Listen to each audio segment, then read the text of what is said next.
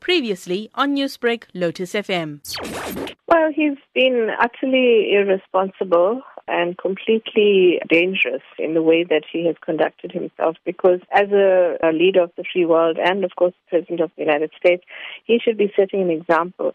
But he has been for months trying to diminish the significance of the coronavirus. He has uh, been trying to make it out to not be as significant matter for the American people, largely because he wants to appear as if, you know, it's not a serious issue and so people should be able to go about their daily business.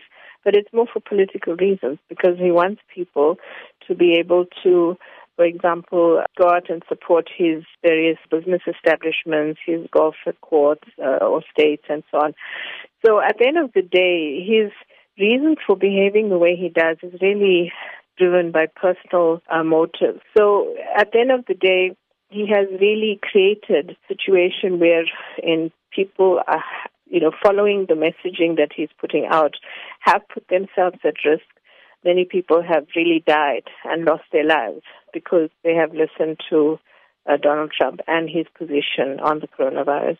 Dr. Nadvi, the U.S. presidential election is less than a month away on the 3rd of November. And taking into account Trump's treatment of females, especially his looking down upon attitude of female journalists and that of Biden's running mate Kamala Harris and his handling of the COVID 19 pandemic and withdrawal of funds to the World Health Organization, what's your opinion on how the vote will go come election time? We're seeing increasingly greater support for Biden because a recent poll has suggested that women across America are showing greater support for Biden in terms of these polls that are done, particularly uh, also uh, persons of color. Effectively, what you're seeing is that certain demographic groups, like uh, women, both with college degrees and without college degrees, according to the poll, uh, are showing greater support for Biden uh, people of color, or, you know, of course, America is a very diverse country, so you have people from across the racial spectrum. Americans, the citizens themselves, who are